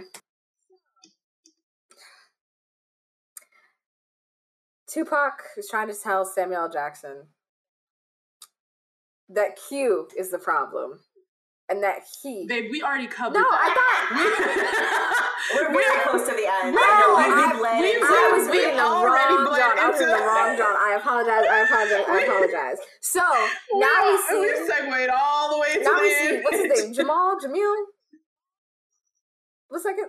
His character's name is Why did I think it was Jamal? Nobody's name is Jamal. I know you do. I, keep I apologize. That. I But don't- His his real name is Jerome. Jerome. That's probably where you're okay, getting that's that probably what I was thinking. Mhm. But Steele Yeah. is still alive, and he is taken to the hospital. And in the Yeah. hospital, he admits to Yolanda that Bishop is the one that shot him, and that Bishop is the one that's trying Yeah. to frame Q. Now, even though he says this Yeah. to Yolanda, ain't shit happens from this scene. So I don't understand why they even put it in the movie. I didn't understand because it's like, why wouldn't she then call the Exactly. police? Why wouldn't Right. she act as an adult? And so What's her Right, purpose could've- then? Yeah, they could have just added in like the police coming in that final moment on that. roof. You know what I mean? Like it was It- weird. Like it was almost like they were trying to justify her being there in the first place, and it still it didn't do anything. Yeah. So now you got Bishop and Q at the meetup spot underneath that bridge. And Bishop pulls up guns Mhm. blazing. He is pointing that gun right at the back of this man's head. Yeah. Of course, he's trying to reason with him. They have some words, and then Bishop he just starts shooting, and Quentin just starts running. Yeah. He is, but he is a runner. He is a track star. He is booking it across the so- street. So, Lyndon, um, don't mean to No, do, do this it. to you, um, but it's Quincy, Quincy. and you, you. I'm not. What the You fuck is going on? Because I have written in my notes Q, and there was a kid that went to my school named Yeah, because Quentin. they call him Q. So that's why Yeah. I'm like, oh, Q. we know you don't mean it's it's all them damn drugs you doing. Uh, We- first of all, you can't, you can't help it. You can't even help it. listen, I'm gonna say it's that. but you know what? Maybe some. So now Q, my boy Q, he's running. He's avoiding as many bullets as possible. Again, I'm like, how many fucking bullets? are in Dodging this them gun? motherfuckers, zigzagging. See, this is where Ricky failed. How many bullets are in this gun, Chino? Yeah. It's so There's many. so many. I'm so confused. So he's shooting at him, and he Because thinks he isn't that gets. like a little bitty gun? Like it only has, I think, it should only have like six to nine rounds. It shouldn't have nearly as many rounds as were being actually done in this. And movie. I know he ain't stopping to reload. Like he's. I know this nigga didn't bring extra Of rounds on him to meet Of his friend to have a He conversation. can't afford extra rounds. Are you kidding me? He don't got a job. These niggas ain't got no job. What? Where are they getting all these bullets? Bullets cost money. Money. Money. But also, I don't know if you guys noticed, he's like wearing a lot of jewelry now. The, he all of a sudden He does, but, Really? is, but is it from So that I guess robbery? is he just taking he money didn't- off every? I think he's just taking money from everyone that he's. He murdered. might be robbing niggas off screen. Like when we can't see him, Yeah. this nigga's out committing robberies. But probably. still, it's like not adding up fully. So maybe he might have extra rounds. I really don't think he brought any to the function. But he finally gets Q in the shoulder. But Q like runs into this apartment that is having a party. Everyone's getting in the elevator. And he gets in the back of the elevator thinking he's safe. And then who walks into the elevator? this nigga gets in the Bishop. elevator. He doesn't even turn No. around. He doesn't even turn around. But there's a mirror behind him, uh, I'm pretty is- sure. So even if he turned around, he'd still be able to see that it was him. He is staring directly at. If I was in an elevator with two people who were staring each other down, who were staring I each other down like past, that, "Mm-mm, I need to get out of this elevator. I'm getting off at the expeditiously." next Yeah. floor. the next floor. I'm getting off at the next Absolutely. floor because then what happens? Because he's staring. I'm gonna they're panic staring and press other all the buttons. And then Q opens up his mouth and goes, So you really gonna shoot me in this elevator? And everyone's like, Wait a damn minute. Wait, wait a minute, baby! Stop the tape! Stop the tape! I would have said, "No, you're not." I would have answered, "No, no, he's not." No, know? Y'all Don't can you do that shit. that, baby. I it's said- I said- okay. I'm, I said I'm getting off at four. After that, y'all do what y'all need to do. But right now, we gonna wait till this motherfucker stop. Yup, Okay? But then what does Bishop do? What does Bishop do? he pulls out the gun and tries to shoot him right there. Luckily, In the elevator, luckily the doors to elevator. the elevator open the fuck up. Everybody runs out. Somehow Q manages to run out with everybody else underneath Bishop's nose. And then he, I guess he drops the Oh gun, but somebody else picks up the gun and hides it. So Bishop Yeah. no longer has Yeah. the gun. Mm-hmm. So then they're running through this party. Q goes to the roof. He thinks he's safe. Who finds him? Of course. And he's Why would you go right? to a roof? I don't understand it. I don't understand it. He thinks he's safe, goes up to the roof. Of course, Bishop finds him. They start yelling and fist fighting. And then I had to fast forward because my heart rate was just elevated to the point where I was like, I can't be sitting here with all the suspense like this. Because this movie was suspenseful. I will tell you that. It was very suspenseful. Next thing I do, I It skip over and. Bishop's hanging off over the ledge. Yeah, yeah. the, the fight had moved to the ledge. The fight moved to the ledge. So That's why you can't be fighting niggas on a roof. Exactly. What's wrong Absolutely with that? not. That's What's a the point of that? terrible So now idea. Quentin is, or sorry, Quincy is holding on to Bishop for dear life, Again. for dear life, being like, I'm not going to let you go. I'm not purposely trying to let you go or anything.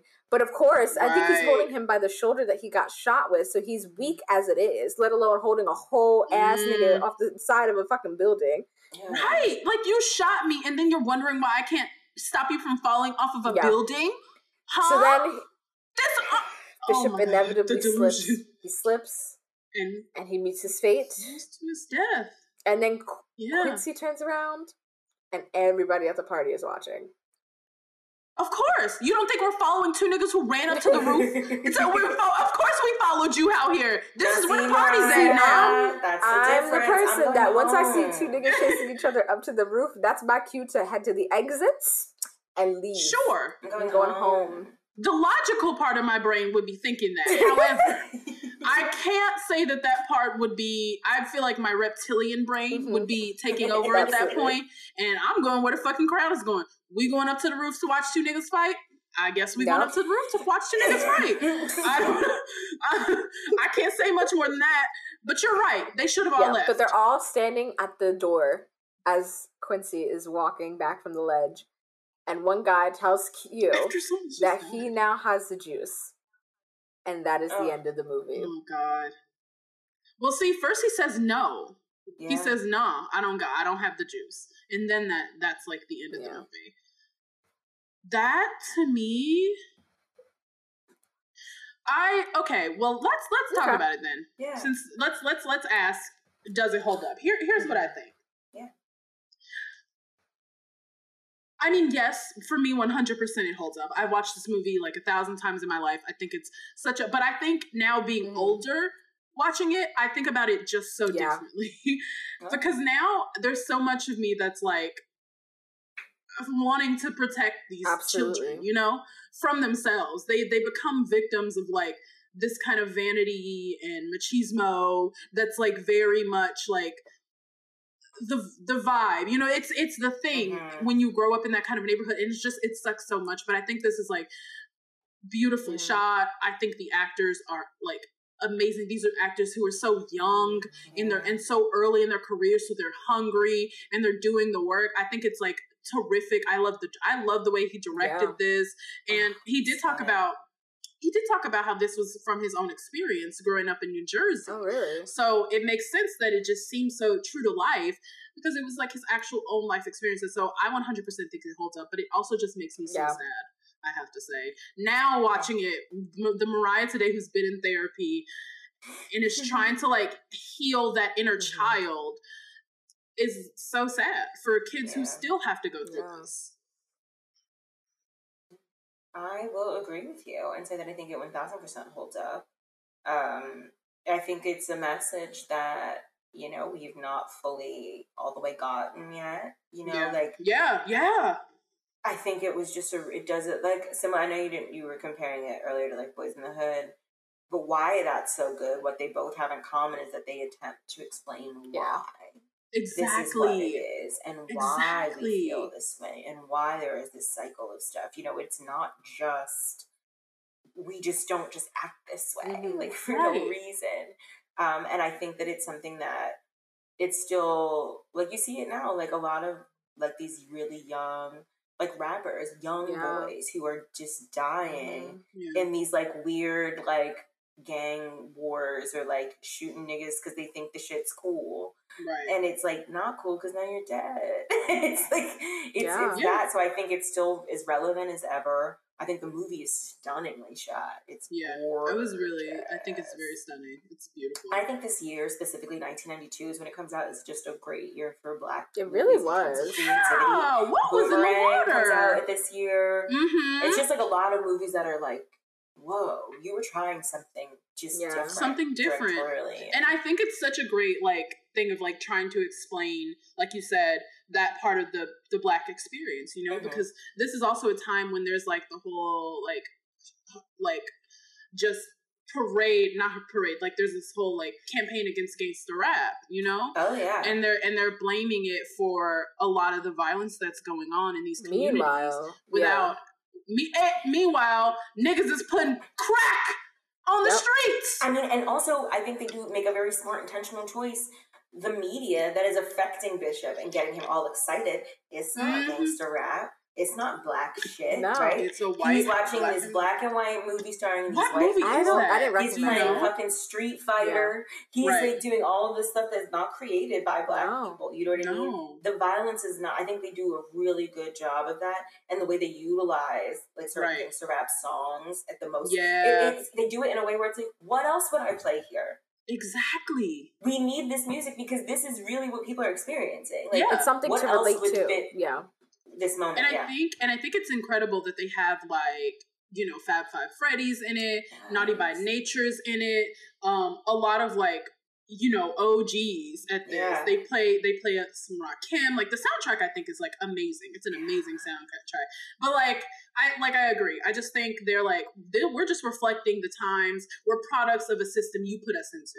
exactly. And that's my thing too, because I also agree that this movie definitely holds up, other than the casual pedophilia. Because I saw Samuel L. Jackson talking to that child ass little Yes, girl I on the fence. too. I said, I "You saw better it back away. I don't want to see you sniffing around her. Leave her alone." Yeah. Boy, have you lost your mind I find it. helped you find it. I helped you find it. that just irritated me. That was maybe like five seconds on the fucking screen in that whole entire movie. But Yeah. because I didn't grow up in, But here's Uh-huh. the thing. it's, a absolutely a thing. thing. It's it's it's It's it's very much a thing, and it was it was very very much a big thing when I was Yeah, growing up. I absolutely do. I got the I got the don't be fast talk. Mhm. I got the you know the yeah yeah Yeah, no, I fully believe you. And like, I didn't grow up in you know a similar neighborhood situation to the kids in this movie, but I can empathize, especially like because they just talk about my experience as an African or a child of African immigrants growing up in the United States, where like the Mhm. culture I grew up around, the black culture I grew up around was the African culture that my parents, you know, gave to me right. from like their experience in the 90s and for them like their hardships growing up was i mean similar to a lot of poor black people now is they were like well we just didn't like know what we were going to eat tomorrow. Like we didn't have anything to sleep on you know? But it was Yeah. less of granted it also stems from colonialization and how the europeans just took all of the fucking resources out of africa and then we're like deuces goodbye like Yeah. eh good luck and they were like actually pay us so you can stay so we don't come and take you over." absolutely Like, but now what? even just seeing the way like and just fully understanding the more and more because i always knew that not white people are inherently evil but this white system that we have to live under is evil towards Is black evil. people specifically and people of color in general and it permeates to every part of society you know it's everything and that's why people that's why there's no such thing as reverse racism because this system wasn't built against Mhm. you we have to fight a system that is specifically I- built to oppress Exactly. us at every fucking and turn. this movie does a great job of just showing that of like it yeah how much Yeah. just living in a society with you know white cops chasing after them all the time raiding their spaces all the time for literally no reason Yep. other than just to do a regular checkup go solve a fucking crime why Yeah, don't you and how that is affecting you talking about all this crime on the streets go solve one of them okay Very much. and it's just and just how unsafe these children feel in their own homes but in a place that their ancestors were dropped into against their own will yeah it's crazy to me something that like i can relate to very Mm. personally um, because my brother came to visit um, la a couple months ago with like a couple of his friends and i remember him saying something and it just kind of like stayed with me because i got choked up a Mm. little bit you know he was like he and his friends like they were on their way back from the beach and they were at a gas station they were getting gas and they were just chilling and he was like the vibe out here is so different like i didn't feel like i had to be looking over my shoulder at a gas Yeah. station because very much where we grew Mhm. up you know i'm not gonna say that we was like fucking harlem in the 80s or shit like that like i'm not gonna say like we had a front yard we played blah blah blah blah blah but did we see violence like that I'm sure. yeah did we know lots it happened to us very Yeah. personally when our dad got killed. So like it, it's like very close to home that kind of violence. So it's it's just incredible the things that you internalize. The now this young black boy my it feels like he has to always be looking over No, his yeah. shoulder you know? And that's what and, and it's a good thing that he had people in his life that are like you don't have to then turn to violence Mhm. because of that. But what about all the boys who Yeah. don't this is what happens when they don't And, and I know, like, for me personally, I've been talking about this a lot just because, you know, after becoming an auntie, I realized I definitely want to be a mother. I have no plans on giving birth. I will be adopting. she's a mother I will be adopting. And after more research I've done, to me, the private adoption system is so sinister with how much money you have to flesh out. Whereas if you just gave this mm-hmm. money heard about most of the time to the parents that are giving their child up for adoption, they might then have the resources to be able to raise the child the way that they would prefer.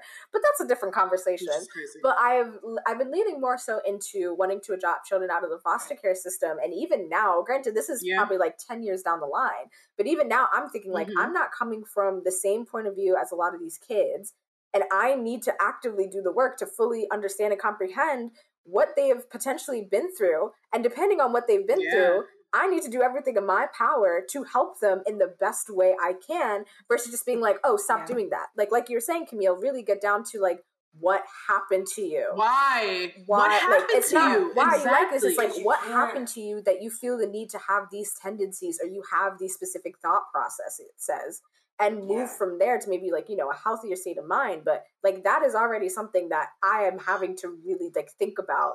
The thing is the thing is is with a lot of those kids who are in because like in my family like lots of people are foster Yeah. parents but like the, it, those kids are in survival mode like 24 hours a day always having to protect Yes. themselves And you can't do anything else when you're in Yeah. survival mode. But attempt nothing to Literally. survive.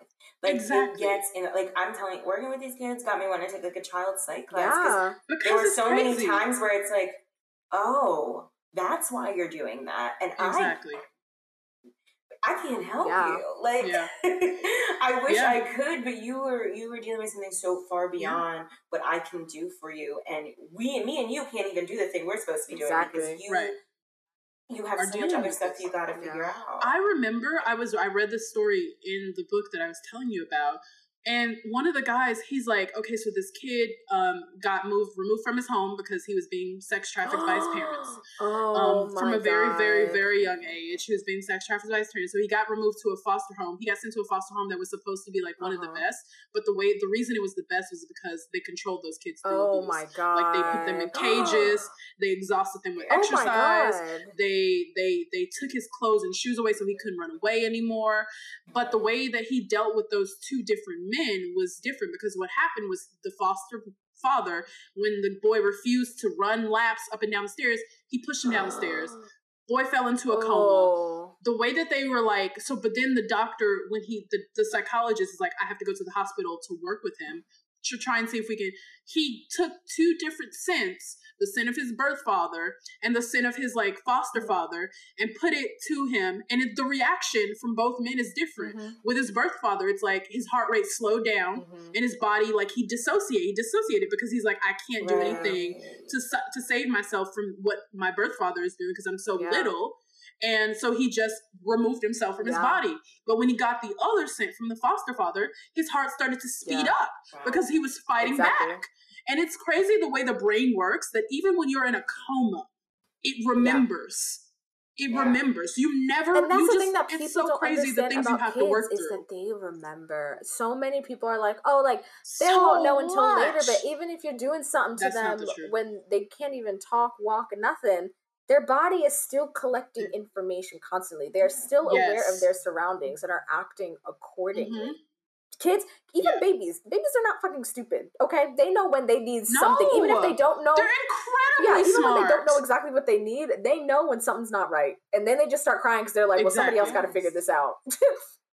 because they don't because they can't figure it out Yeah. for themselves. and it's You know? just it just breaks my heart to just see one and like even Mhm. know how children are treated because first of all listen maybe it might be the depression that i've had all my life but like i didn't ask to be here i really didn't ask to be here and neither did these Right. fucking kids so why are you gonna bring them into Exactly. this world and make it even harder than it already is? just being alive is hard fucking enough let alone now you making Hell it yeah. even harder for them and i think that's why i want to adopt so i can at least be like listen i know you've been some, through some shit we can work through this together but i like i want to be able to Yeah. foster a place where like you're saying Mariah, like they don't have to look over their shoulder every single time they have the Yeah. space to maybe process whatever they've been through and like try to heal Yeah. from it and and figure out the things that they like to do and that they feel comfortable Yeah. doing and be allowed to make mistakes and Mhm. not have it have such detrimental consequences and I think that's like incredible that they included the the whole like storyline of Quincy being Yeah. a DJ in this movie because it's like, look, I found this thing, you know, and for music is an escape for a lot It of is. people. Oh, yeah. So- and even like with his mom being So- like you should get like a technical job da da da you know what Maybe if he needs to start paying his own bills, I understand making sure that he has some technical Mhm. skill that he can at least fall back on Mhm, in case mhm. hard times comes through. But like he's clearly talented. He clearly knows what Yeah. he's doing. Let's find a balance of like, yeah, Yeah. you can go ahead and do your thing, but we also want to make sure that you have, you know, some necessary tool that if you need to make like money, you need to make rent that month, you can at least fall back Right. on this for a little while to allow yourself to continue if doing you what put you want the, to if you do. frame it's all about the way Exactly. you frame it when you talk to people but yeah so that is juice everybody and that's our unqualified but also correct opinions about child Yep. psychology stop traumatizing these Leave damn these kids, kids alone, Um, Jesus. leave these kids alone thank you guys so much for listening and we'll see you next week Bye. Bye. Thank you for listening to this episode of Does It Hold Up, brought to you by Textured Heir, a brand dedicated to celebrating Black girl culture, past, present, and future. If you like what you heard, please be sure to leave us a five star review. It really does help. You can find us on social media at Textured Heir. That's T E X T U R E D H E I R on all platforms. And make sure you check out our other podcast, Where My Girl's At, and The Blacklist, and all of the other content we offer on our website, texturedheir.com. Until next time.